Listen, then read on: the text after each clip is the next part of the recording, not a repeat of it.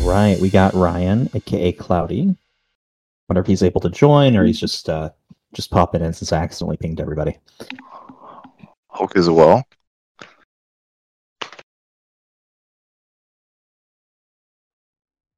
Let's see. I'm gonna invite them to speak. Cool. Well, thanks for coming, guys. Uh, who all, everybody in the audience. It would be cool to have Flosen on. Uh, he talked about coming on maybe in a year, so hmm. maybe in a future Hi, episode. he'll be Flosen. on. Hey, Jean Pierre. Good time of day wherever you may be.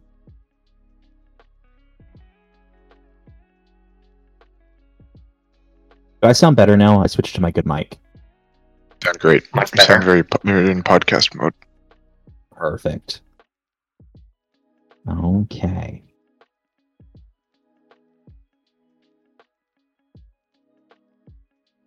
One moment here.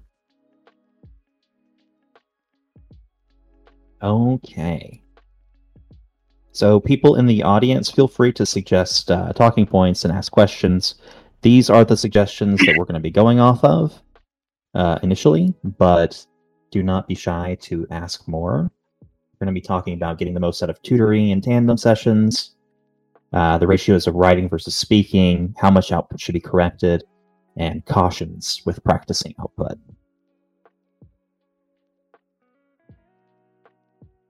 You're cute, Flosen. I agree.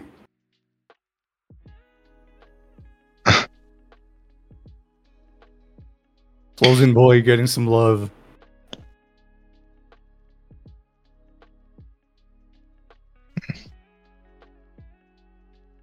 Concheras, ¿qué tal?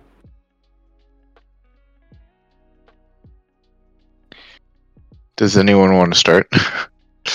Should we just jump guess- into it? Is there a specific prompt? Uh, I guess, thought yeah. yeah, the, If there's the a prompts specific, are in the. In, so, Yeah, yeah, I know, but- There are many.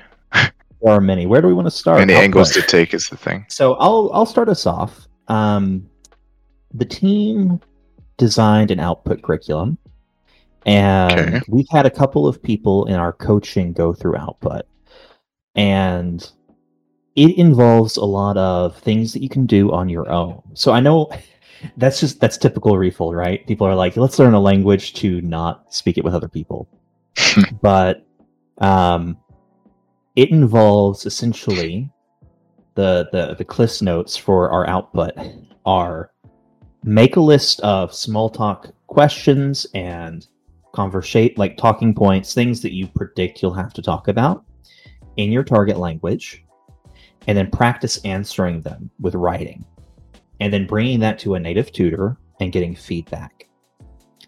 Then we recommend doing things again that you can do on your own and then getting feedback on them sort of asynchronously. So one thing we recommend is practicing uh, like doing reaction videos and monologuing. So if you for example are a huge fan of hunter hunter or something you could try to summarize it in your target language and then whenever you need to use english use english make a mental note come back to it and come back, go over it with a tutor and find what the best word would be so a lot of our output practice is actually stuff that we have you doing on your own uh, speaking speaking free conversation with a tutor is actually the very last thing we recommend doing.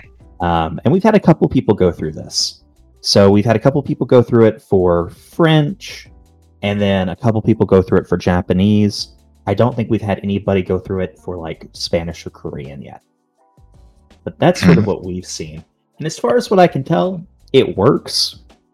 Um, and the nice thing is, is that since you are practicing output without a partner, you can do it anytime. You, you know, you're not limited to like, oh, I need to do something in, in Japanese time while you're over in, you know, South America or whatever, right? Like the time zone difference can be pretty big and that can be a barrier. Mhm. Right. One second here. Looks like we got some questions. So, how do you determine whether it works or not? So, I don't have the longitudinal data on that yet, uh, Hulk, because again, our output curriculum is only like half a year old. But I've seen people go from being very confident with their uh, their input, usually like people particularly Japanese learners. They get very comfortable like free flowing their seasonal anime and understanding to being very comfortable outputting. Now, given that I don't speak Japanese and I'm not in the sessions with them, I cannot say how well it works or how well it doesn't, but I can say it does wonders for their confidence when it comes to outputting, and it becomes much more natural. Fonchera says, I've heard about choosing an interview and pretending to be either the guest or the host. What do you think about that? I think that's a great idea. One of my main things that I recommend to people when they're ready to start outputting and they've sort of passed the output techniques they can do on their own is to go in to a session, bring like a short news article, something interesting. Japanese uh, manages to fly by tying 50 balloons to his chair. Read it and then discuss it. That way you get the corrected reading where they correct you on your reading while you're, you're reading the article, and then you have a neat topic to talk about. And I think going in with, with an interview and pretending to be the guest or the host also works. Um, Yeah. Uh, Go on. no, I was just gonna say that I like this. Uh, this is somewhat different because this is not with uh, another person, but something I do on my own. I don't know if other people do this, but I constantly, not constantly, once I reach the point in the language where I feel like I can start outputting, I do lots of like talking to myself mentally. Um, and I think this has helped. I mean, it's not something I like actively do. I just kind of, it's fun for me, so I do it. But I, I yeah, think I'm it's also very big on just talking to myself. Yeah, just just trying to make your interior monologue more this. And one thing I routinely do, just happen to do. It's not like I really. It's more that I realized I noticed. I noticed myself doing this. Is that I pretend I'm having an interview with someone as if like, oh, how'd you learn this language? What motivated you? Blah blah blah. Also because that's a question that's asked very often, especially if you're learning a language that's lesser studied. Um, but yeah, just I just wanted to say that uh, I, I I think there's a lot Sure, of merit and to that- doing that. that harkens back to one thing that we recommend doing, which is preparing that small talk. Because as a learner of a language, even a, a, a bigger language, people are going to be like, why are you studying this? And they're going to ask you, every speaker, when you meet them and they want to know about you, they're, they're going to ask you the same few questions. How long have you been learning? How have you been learning? Why have you been learning? And people are curious. So we definitely recommend practicing things over and over and over again, sort of doing like space repetition with your output. Because Uh, it can be one hard. last- it can be uh, hard to innovate an answer in real time. Even if I were to ask you in English, right? If I started just asking right now in Mhm. English, tell me about your your Italian. Tell me this, this, and this, Yeah, and yeah, I don't speak it. you know, it would Sorry, be. me. I, I'm talking to Alex, so it, it would be difficult to just sort of free flow that. Now, obviously, you've had that conversation many times. People have said, Alex, why did you learn Italian? And you've given your answer. But um, imagine that's the first time you're being asked. And not only are you being asked, you're being Mhm. asked in your second language. You're being asked in Italian or French. Yeah, exactly. Um, one thing I wanted to comment on, and, and that's this is part of the reason I think why my subconscious decided that oh, it would be good to rehearse this scenario because it's probably helpful. Uh, one thing that was just commented on was uh, how language simp says to speak from day one. I don't think. I mean, I, I think a lot of us can agree that that's probably not the best idea, um, because you won't know, you won't be able to self-correct because you don't have like a accurate model of the language, so you you'll be kind of shooting in the dark. But it's okay if you're with someone else and they're correcting you.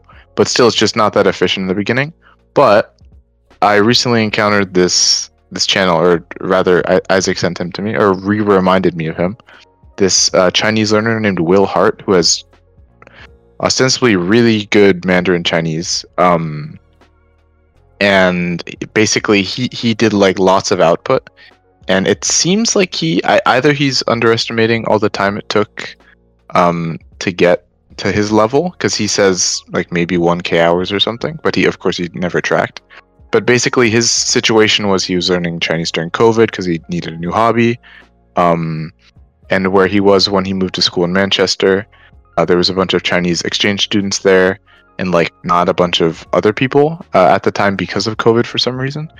And basically he was just surrounded by um, mandarin natives all the time and like pract- he, he was like pretty uh, um, go getter with actually trying to practice and speak, and and I think it paid off. So so I guess for me, what what has worked is just like really waiting. Uh, with Italian, it feels like, and this is something too that I think would be really good to talk about because I think I know Matt's talked about this before too.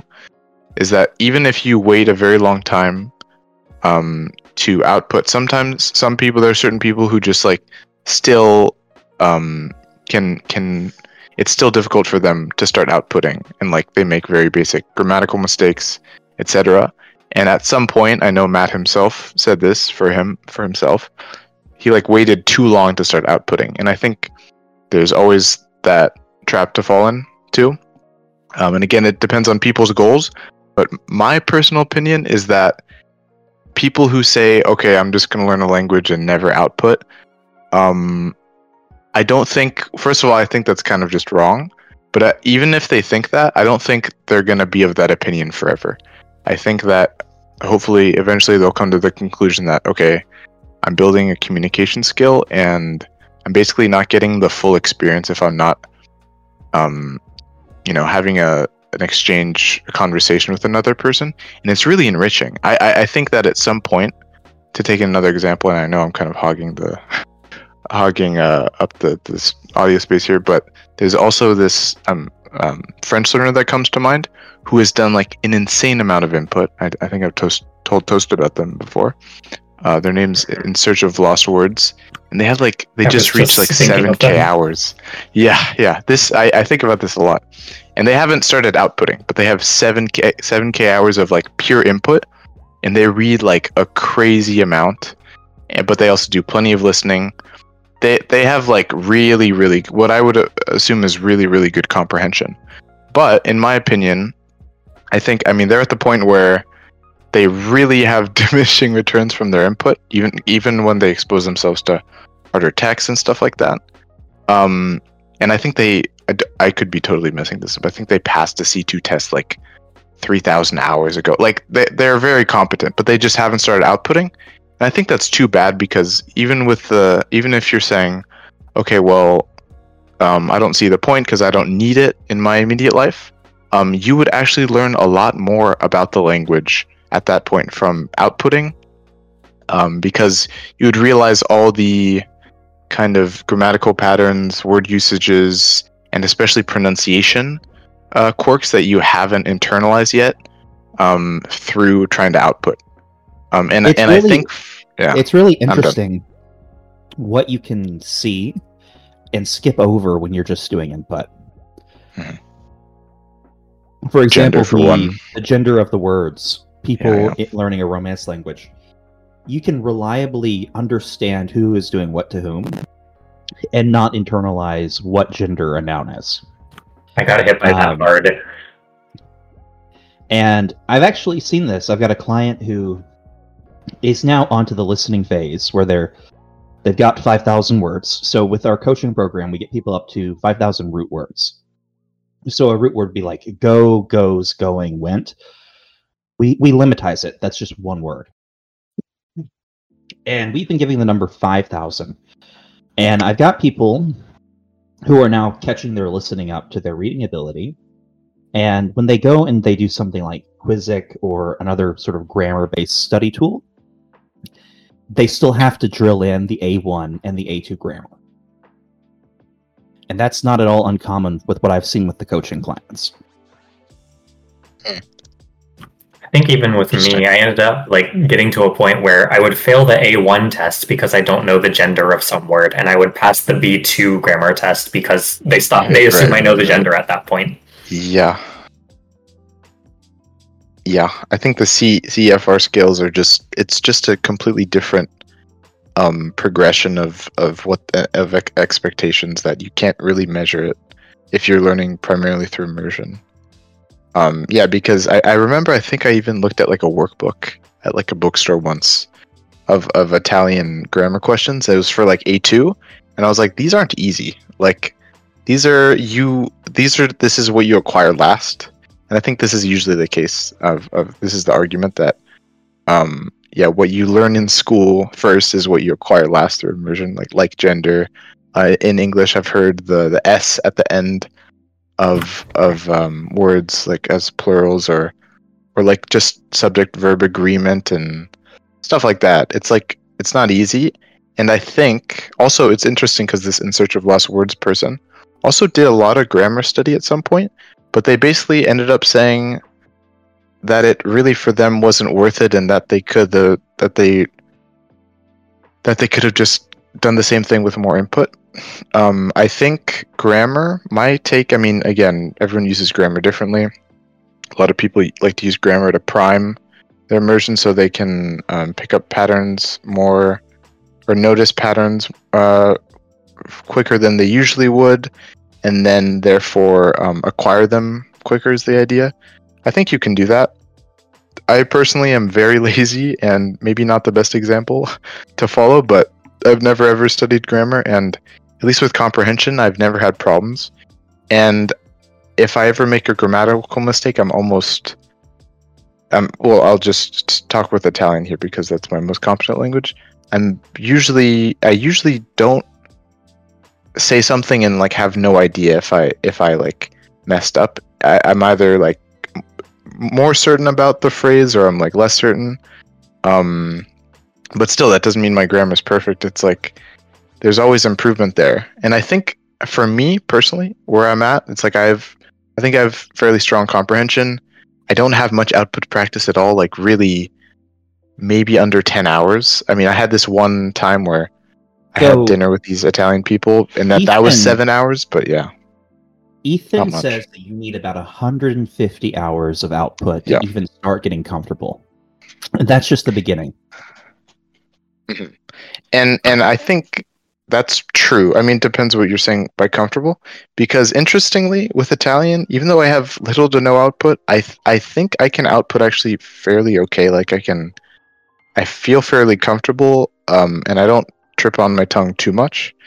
Uh, of course, more limited than I than I than I want, and you know, it's it's. I think the hardest thing for me, the first time I ever really tried outputting, it was a very awkward situation. Maybe I've explained this to a few other people. I was I, I was at my school, my university.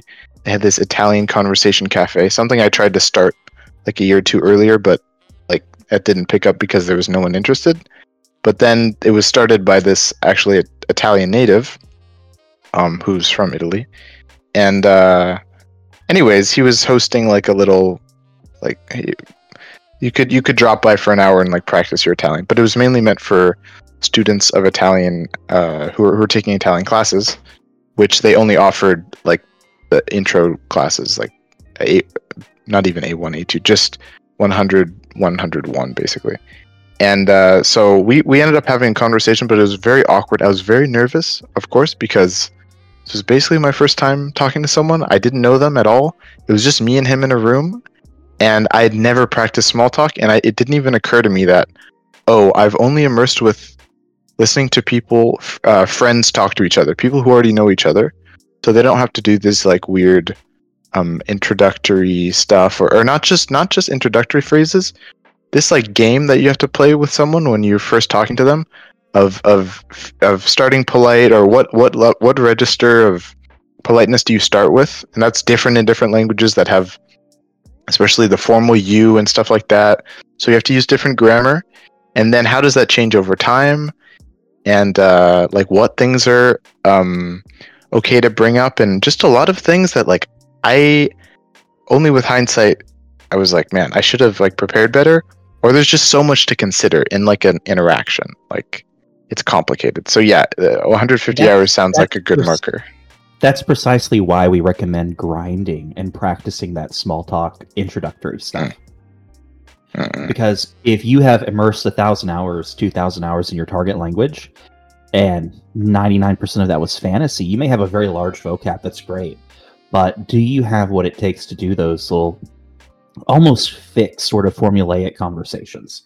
So that's actually step one and of our, our excuse me of our output curriculum is grinding that, practicing it. Um, because again, people experience what you experienced, Alex, where hey, I've actually mm, don't know how to properly like handle these introductory conversations. Mm-hmm. I think that I generally approach it or approached it a lot more spontaneously, where for a while I would just go join a voice chat that was in German and I would just quietly listen. Um, at the start, just to get used to like listening to actual speech and not just shows or scripted content. And then, um, generally, how I got myself up to speed is that I would be muted in these calls and then like kind of making my own sentences as part of these conversations and building up that own little library of things that I could be saying if I were actually taking part. And then eventually I just turn off the mute and I'm participating in the conversation, maybe a bit slower, but that's how I approached it as opposed to trying to grind a specific conversation. Um, Yeah. It also ended up building a lot of endurance where I ended up going into conversations for multiple hours from the start, I think.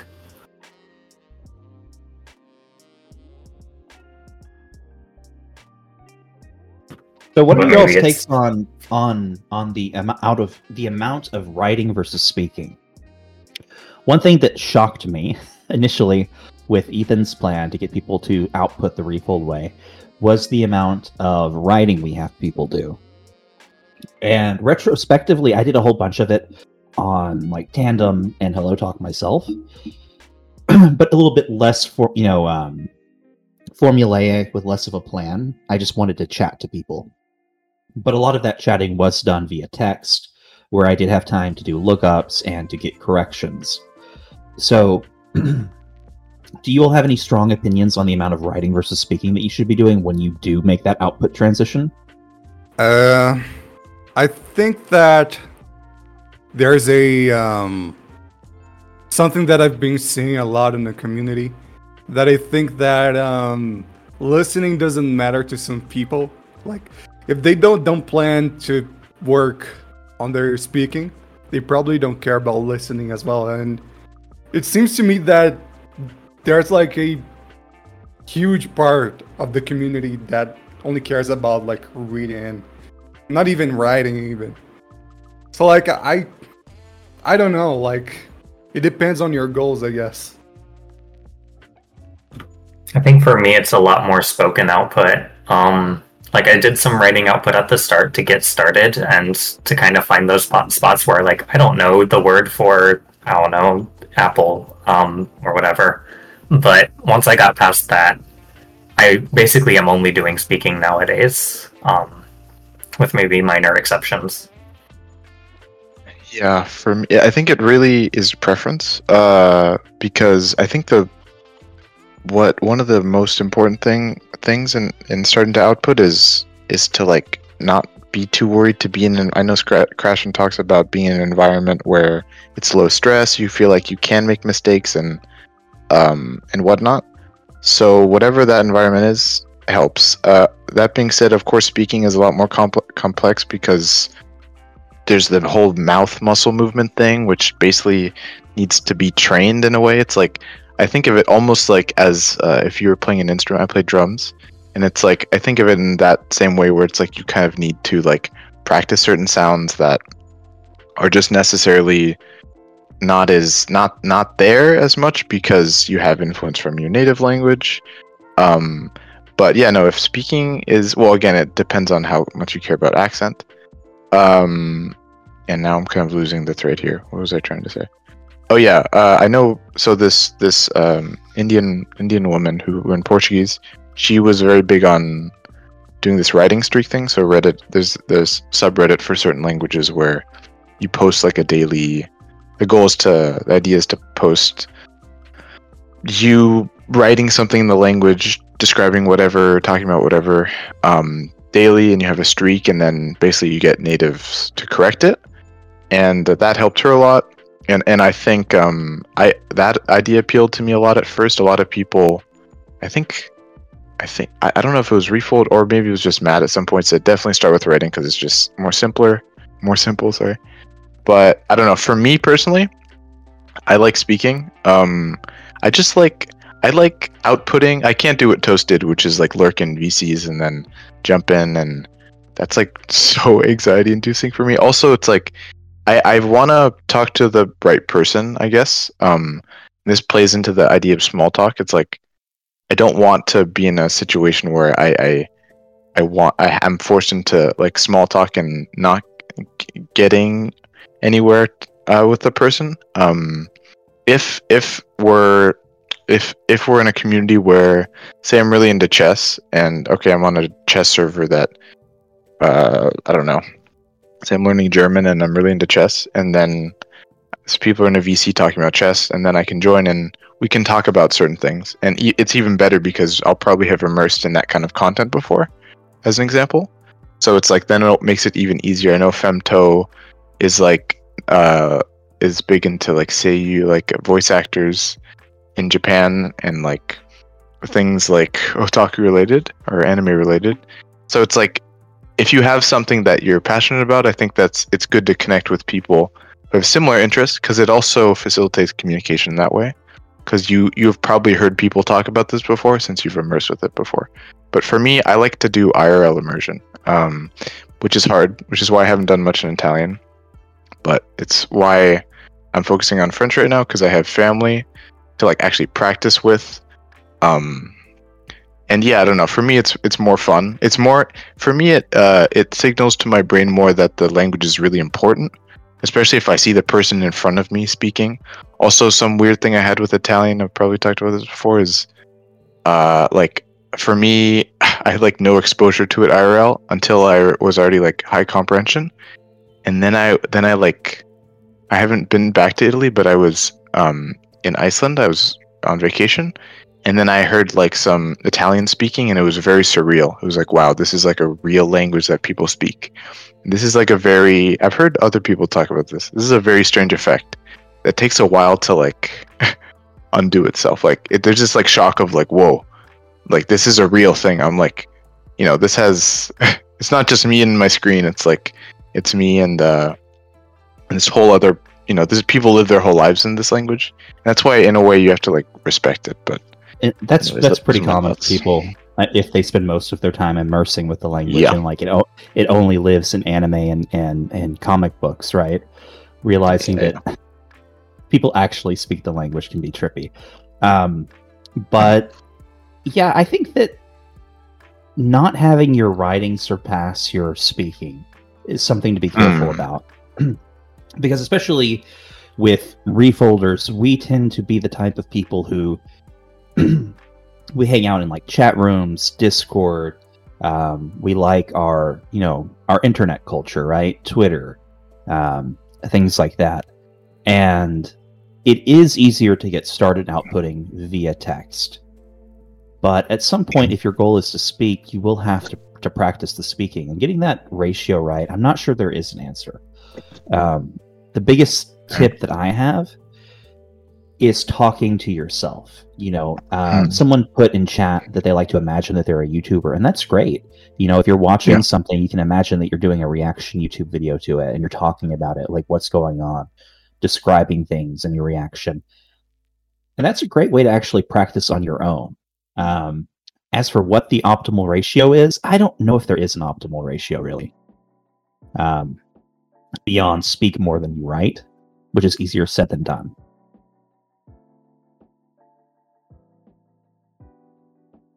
Yeah, I think I like that. I think that there's also just kind of with writing, it's good to improve at specific things if you know what you want to work on and you have this idea that you can work on. So if it's something like I don't know, gender is going to always be my example in German, but you can always just look that up if you need it. With speaking, I feel like there's this level of improvisation that you end up learning and like when you inevitably forget the word, then you have to learn how to just describe the word or find some way to roll out of that fall instead of just kind of saying, "Oh, I don't know the word" and pausing everything. Um, and I think that that kind of takes building up in spoken output to get really good at. Um, at least it was in my case. And you know, I think that it might be helpful if one day I do end up going to my target language country and I end up in a conversation where I don't know what to say, and then you know I have this skill that I'm building of just knowing a thing to say, even if I can't find the exact right words. Mhm. Yeah, the interesting thing with actually having a speaker um, when you're when you're conversing is if they're a sympathetic native speaker, they can adapt to you You know, they can rephrase things if you didn't quite hear it. And this happens in our native languages too. Like if we're in a busy place and I'm saying, I say, "Hey, uh, Gabrielle, hand me that thing," and he's like, "What thing?" I'm like, "The the pin." You're like, "The what?" And then like I pantomime what a pin is, right? Like a pantomime writing, and he's like, "Ah, the pin." So that can be also a big sort of uh, mind sort of boggling thing to happen when you're used to like only immersing in uh, media, right, where, where it doesn't adapt to you, versus having a sympathetic speaker where, Mhm. um, you know, if you forget the word, you can say, "Oh, the thing that you used to write with it has ink." You know, Mhm. uh, you can sort of circumlocute in ways in output that you can't do with input because if you don't know the word, you don't know the word, right? When you're listening. Hmm. Yeah. Well, it's. I don't think it's that black and white. I think context can can give you an idea, or if it, or if the word itself has, um, like it sounds similar to word you know before, or if it has a root that's you may know. But but yeah. But generally, it is more. I don't know. Tricky to to know. I think it's kind of tricky because coming from input where if you don't understand something, it's just kind of gone, then I get into conversations and someone says something that makes no sense. And then I just don't say anything about it because I'm used to it. And then eventually they're like, So what do you think about that? I'm like, Um, that's a great question. So I'm, I'm curious here, uh, Gabrielle Looney. You are taking this sort of ALG approach. You've become an ALG teacher. You've got your YouTube channel teaching Portuguese. What is the ALG mindset on the amount of on, on writing versus speaking? I imagine they would take a very speaking heavy approach, but I'm not sure. Yeah. um, I think most of the ALG people they just start by um, speaking, which is something I regret not doing. Um, and um, with ALG, we see this um, phenomenon where, um, at least for me, like people they seem to to have the most of the articulation down pat but the rest is not there. So so like kind of sounds like a native accent from a place that does not exist from your from the country of your target language if that makes sense um and usually like for example ALG they usually teach thai the students who have the best accent are usually students that come from similar from a similar culture. So th- I there's no in my opinion like there's no um they don't know how to approach speaking in ALG. They sort of just hope for the best and that's it. Interesting. So they sort of hope that if you get enough input that's comprehensible, you'll eventually just be able to start speaking.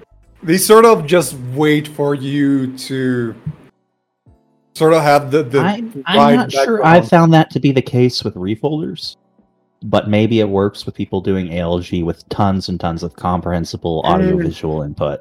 Because we do take a very reading heavy approach here, right? Where we have you doing lookups with Yomichan and having same language subtitles. it's limited in ALG. I can say that. Um, it's like um, many times, like people are perceiving the right thing, but they don't know if it is the right thing, basically. So it's um, it's complicated. I don't I don't think they they know how to approach it yet they sort of like expect that suddenly you will, you will have the right background to to perceive whatever you need to perceive or whatever but usually yes like because of when you take a listening heavy approach like you're basically doing lots of your training so you you certainly end up better but um it's limited let's say the way they approach it Interesting. So, when it comes to corrections, what do you guys feel like the correct amount of corrections is? Um, I personally don't think corrections are useful if you don't do something about them. If you don't make note of them and then re- revisit them later. I, I think if you correct somebody just in a casual conversation, they're going to forget it just a couple seconds later. so this is again where I think writing shines because you can revisit your errors and you can even um, if you write something the wrong way and you get it corrected by a native, you can go back and put that into your Anki deck as the correct way to say something. Whereas uh, just having free conversation and getting corrections without having the tutor write something down or without recording the session, I don't think is super duper useful. Um, I think you should like you asked me on my interview how I got good at writing, and I sort of found out why. I think what I did was I just created the right conditions for my growth to happen by itself. What I mean is, I developed a model of the language, and no one, no one, pretty sure everyone agrees with this, no one can correct yourself faster than yourself. Faster, by the way. Um, so, like, um, I could self correct as I was going, and I was constantly readjusting what I was doing to eventually, like, every time that I took action, I was having growth. I was learning how to, what to do, what not to do, and increasing my perception. So it's like um I don't know if, if corrections are valuable. Like there's a place for them, but like it's very very like um you know the type of corrections you get at, at Grammarly or for your your instructor in the what's the name of that exam? Um, TOEFL? no, no, no, no. IELTS? The, the, no, no, the SAT. Like uh, someone who's going to correct your grammar for the SATs or something. That type of stuff. That's what I think.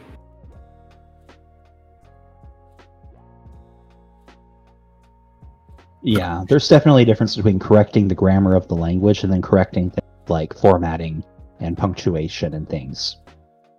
Uh, and that's a whole other skill. You know, can you speak a language is different can you be than can you be an educated writer in the language. Um, Absolutely. I also think tons of- pronunciation corrections are very different. oh, Me and what do you think about pronunciation corrections? Just that they're well, um, I think you can start doing that relatively early. So one thing that was eye opening for me is I I tried this for the first time. Uh, yeah, yeah, maybe in July. I I, I want to get back into this. Um, I probably should just jump into it. Uh, corrected reading. So I would like read something in French. This was, and then I'd have my cousin who who was he's like, yeah, sure, I'll help you with that, and and I had to like double check a bunch. I'm like, are you sure you like? I feel bad like using people, but no, no, he was he was more than happy to like to to to really um be hard on my pronunciation, say and say, oh, that sounded kind of weird, and then we would go back and forth of like me trying to pronounce a sound, then him saying it correctly, and then me saying it. He's like, oh, maybe do this, and yeah, that was super super helpful. It realized I was perceiving two sounds that I thought I had uh, down, like slightly off, and maybe that would have gotten corrected with more input. But there was, it was very good that I was like, okay, here's what I th- how I think it said, uh, and then hearing like, oh no, that sounds to his native ear, that sounds off. And even though you think you have a really good ear, it's it's slightly different. Even if you have very high comprehension, certain phonemes, I don't know. It's native ears, it's OP. Um, but I also want to say, I think corrections in speech. Okay, I, I think corrections in general. I think okay, memory for me is like we we just remember things better if they're more emotionally charged. And if you get a correction that like you like for better for worse, you beat yourself up about. You're like, dude, how could I how could I have made that mistake? That's like so embarrassing. Or or or maybe there's you know a lot of people talk about like say with Mandarin for example where there's tones you get the tone wrong people might think you say something else. And if there's like some like really embarrassing mis- for you embarrassing misunderstanding you're going to remember that very well. And if it, it's a small correction um but it's like for you it's a big event. Um but if if you're like if you say oh uh, if you if you like conjugate the verb wrong and the person corrects you and then you don't think twice about it you're like oh yeah sorry whatever then then you probably won't remember that as well. So i agree.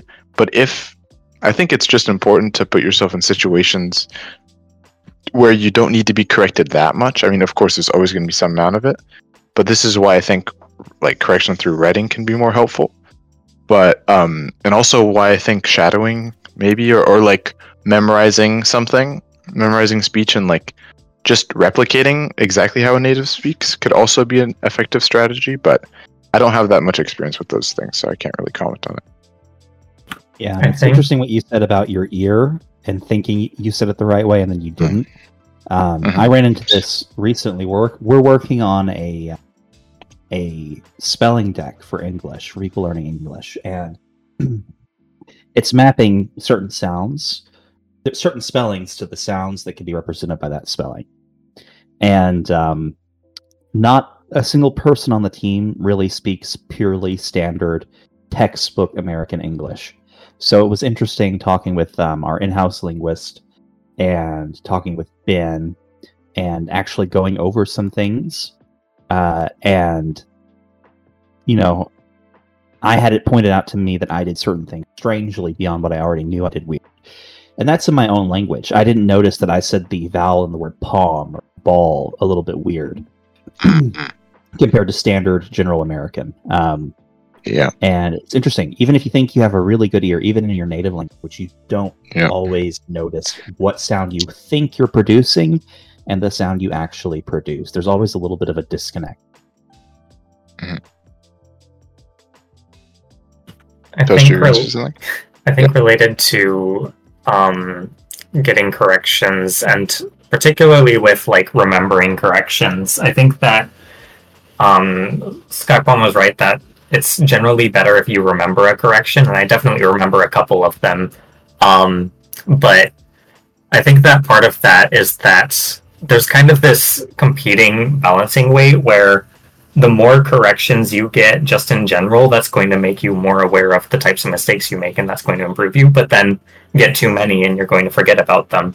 So, what I found works for me really well is just getting individual periods of very high amounts of corrections. And like for a while, it was every two months, I would do some dedicated output practice with someone who knew Mm. a thing or two about German. And I would ask them what I did wrong and I would collect this list of like 15 to 20 things, and those would be my focuses for my next two months of input and Mm. output practice and all Mhm. of that. And then I would go to the next one, and then I would get another list of 10 or so things and continue with that for a while. And that made my output okay. Um, Yeah. I remember reading this one study that looked at like with correction frequency, is it better to focus on one thing or to just get everything corrected? And it actually found that between a group that had one specific kind of mistake corrected and a group that had all of the mistakes corrected, um, the one that had all the mistakes corrected ended up doing better, even in the thing where the one group had the one mistake being corrected. Um, it was articles or something, and then the study showed that people who got everything corrected also did better on articles than the group that only got articles corrected. Um, Interesting. yeah. I was just gonna comment too that it was all. It's also been my experience that when I've done um, corrected reading, like I feel like pff, I don't need to do it for very long because uh, you'll encounter your errors fairly quickly, especially if you're just reading like normal language out loud. um, I was I was reading from a manga, so it was kind of like sort of slice of lifey and um and and yeah, there was it was interesting too because there was there's always things that um that you're like somewhat certain about. You're like, wait, do you say it this way, or am I just making this up? And usually your first instincts, right? But yeah, no, I, I felt like after that I was like, okay, like now I need to go input and like actually like hear this a bunch more and like recorrect, you know, my model of this. And it's been the same every time I've outputted. Like I, I had like one really, really intensive um output thing with Italian and it felt good, but it felt like okay, I'm basically at my limit of of how well I can output now. Now I feel like I have a lot more to look toward uh, in my input and what what I can improve. And this is the thing too. I think not much is talked about when feel like people talk about input as as if it this as, as if it was this one thing, where in reality it's so multifaceted. Especially if you're doing like uh, just listening or audiovisual input, it's like you can focus either on meaning and kind of let like the specific sounds fall into the background, or focus on like catching every little sound and checking yourself mentally like oh can i reproduce what's being said here i think that's a really good strategy too um, or just focusing even on the cadence. Like there's so much you can kind of work on and this is why i feel like language is like a it's a it's a big time sink but it's just like endless. It's just like you can always improve something i feel. For sure. And we are actually nearing the end of the but uh, before we go, do you guys have any thoughts about how to best use like a language partner? Um, I personally have had the best success making friends in my target language rather than trying to make a language partner. And if you do want a language partner, just hire a tutor. That's been the most successful thing for me because at the end of the day, people, it's going to be lopsided. They're not going to give you the same sort of dedicated feedback that a tutor would give you. so you can certainly make a friend in the target language, but do not expect that friend to be your tutor. Actually, go and get a tutor for that. Yeah, for a while, like I did the language partner thing, but eventually I realized that I kind of just have to split up my German friends and my German tutors because eventually your language gets to a level where when you ask what's wrong with it, they don't actually give you an answer. They it's like very a lot of very small things, and then it stops being like at first when I first started, it was like there were very obvious things where it was like, oh yeah, you're doing this wrong, but eventually it's like once your language gets good enough, then it becomes that they're just going to say it sounds off, or they're going to tell you some generic thing, and you're going to be like, what does that mean? And they're going to be like, I don't know. Um, so then I found that it's better to just split up talking to friends in the language and then actually getting like improvements from someone who knows what they're talking about. For sure. And compensating them for their time, right? Because Yeah, exactly. it Take is my work money. right at the end of the day. And it's a skill set to actually be able to pick out things. definitely. Um i don't have that much experience with language partners. Uh the only language exchange partners i've had were on tandem and that was for crosstalk. I was specifically doing this in languages um that i that i wasn't ready to output in so but i still wanted to have like kind of a conversation with a person. And um yeah i i, I do agree that to me it makes sense to split the friends and um corrected like t- the tutors apart. But like i think uh regardless like just this whole human interaction thing of like um having a friend in the language is is like a big thing. Uh it makes you feel more apart like more in the club. Um of, Absolutely. like okay you know the culture the i don't know just it's more fun it's more it's less you're in your bubble of immerser um and you kind of inch you you inch closer toward okay just a speaker of this language who functions and hangs out and lives their life in the language which i think is really the end goal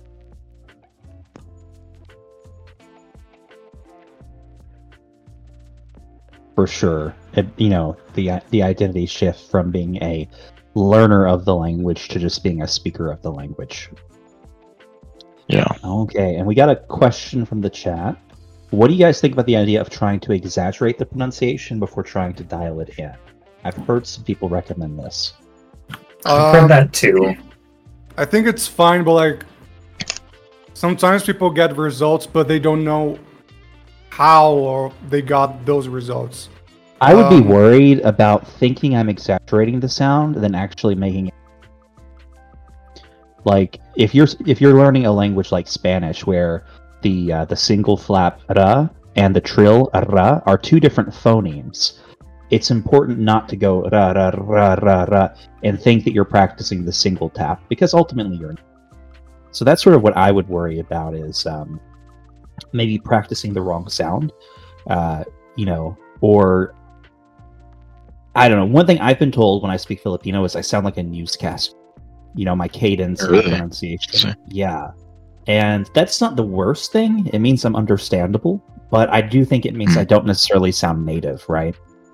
And I think that could be the result of too careful practice with my output. Mm-mm. I think that I've also heard the exaggerated pronunciation thing. I think that the way that I kind of interpret it, or what I was told at the start, and that I've kind of taken to heart, is to use songs as my method of doing exaggerated pronunciation, because then you get you're not going to have natives that are like doing that mistake with the ra versus ra if they're a native speaker and they know that they're different sounds. But Yeah, I um, would I would be careful with songs because again, some things are totally different when when sung, right? Sure, You know, you got the um the the stereotypical indie girl voice, or a good example with the like everybody's heard Rammstein, right? And when the Rammstein lead singer is singing, he uses an alveolar trill, ra ra ra. When most spoken Same thing happens in French. Yeah. So I would be careful modeling my pronunciation off of singing. Mm-hmm. Yeah, I think that getting a variety of artists would help a lot with that. But I also think that you get the repetition out of it, and that, and it is kind of exaggerated, and you are going to have a lot of chances to work on a specific word, even if you just listen to a song enough. Yeah, I Yeah. completely singing, agree. can just I be- singing can be wild, man. Can you imagine if you're learning like, British British English and you're like, oh, who are you immersing in? I'm, I'm immersing in, you know, you give a British band and half of them sing with an American accent, right? I think we can all agree that the flaps and trills are more metal than ha. Maybe. Depends. Uh, I wanted to say that I think exaggerating. So, I think exaggerating is helpful for people who have this mental block um, of not wanting to sound native. They feel like uncomfortable, like they're almost imitating, and but but they in in a way you need to kind of. It's like an ego thing. It's like an identity thing. Like I remember Ian from Korean Patch. Um, his Korean was like only understandable, only comprehensible to his girlfriend for a while, and this was because he was. I get. I, I suppose he just had a, an accent, or wasn't really trying to imitate how real Koreans sound because he didn't see himself as a part of that club. That's my guess. And once he, and and for uh, for a while he was um, he was just starting to imitate you know stuff he'd saw on dramas or TV for fun, and uh, he basically ended up in the situation where he accidentally did that in, fr- in front of other people. Then he le- in a restaurant. Then he left to go somewhere. He's like, "Oh my god, what did I do?" And they came back. They're like, "Wow, your Korean's never been better." or I've also heard like students of French uh, who have very trouble, a lot of trouble pronouncing stuff, and then uh, where did I read this? I don't remember. Um, but they come back on, on the exam day with like a baguette and a beret and all are like all exaggerating everything, but they sound a lot better than they usually do. So I think it's good in that situation. But if you're already at the point in the language where you have a strong um, sense of what's overdoing it, then just don't overdo it. Um, I think it's there's a difference between enunciating things and overdoing it.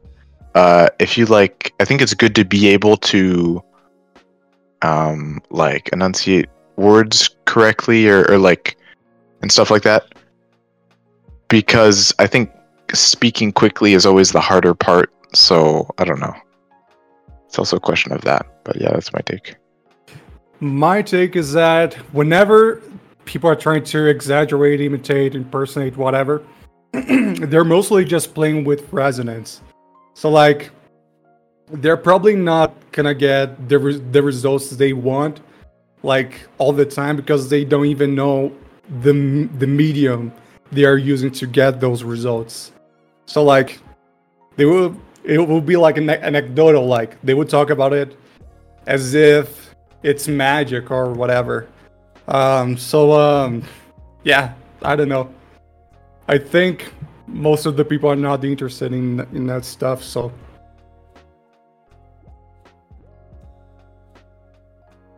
For sure. Yeah.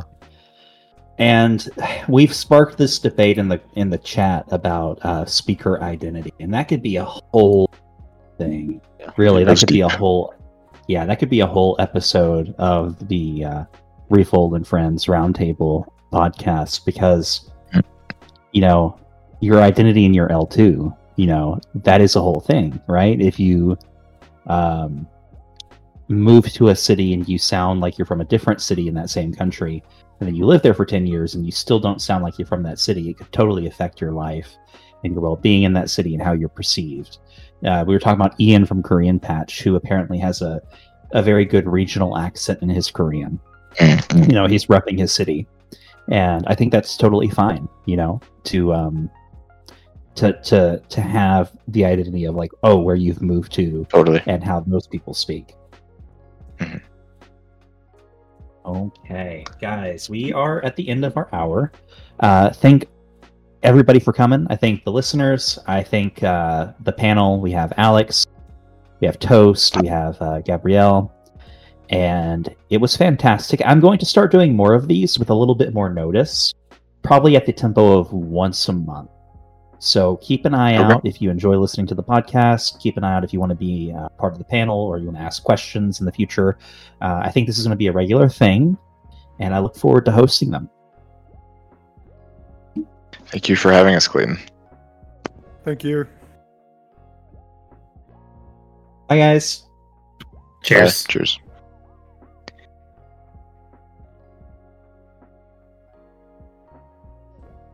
I want to thank you for listening to this episode of the Refold podcast. If you're watching the live premiere, you're in luck. Right as it ends, we have an after party over on the Refold Central Discord server. Come join us by using refold.link forward slash join and chat about the episode. If you enjoyed the podcast and would like to hear more, you can find older episodes to listen to on YouTube and Spotify. Let us know what you thought about the video by liking and leaving a comment below. Do you have suggestions for upcoming visitors or requests for particular topics? please feel free to reach out to me on Discord at GeorgePig hashtag 5413 or via email at clayton at refold.la. Thank you all for watching and or listening, and I'll see you next week.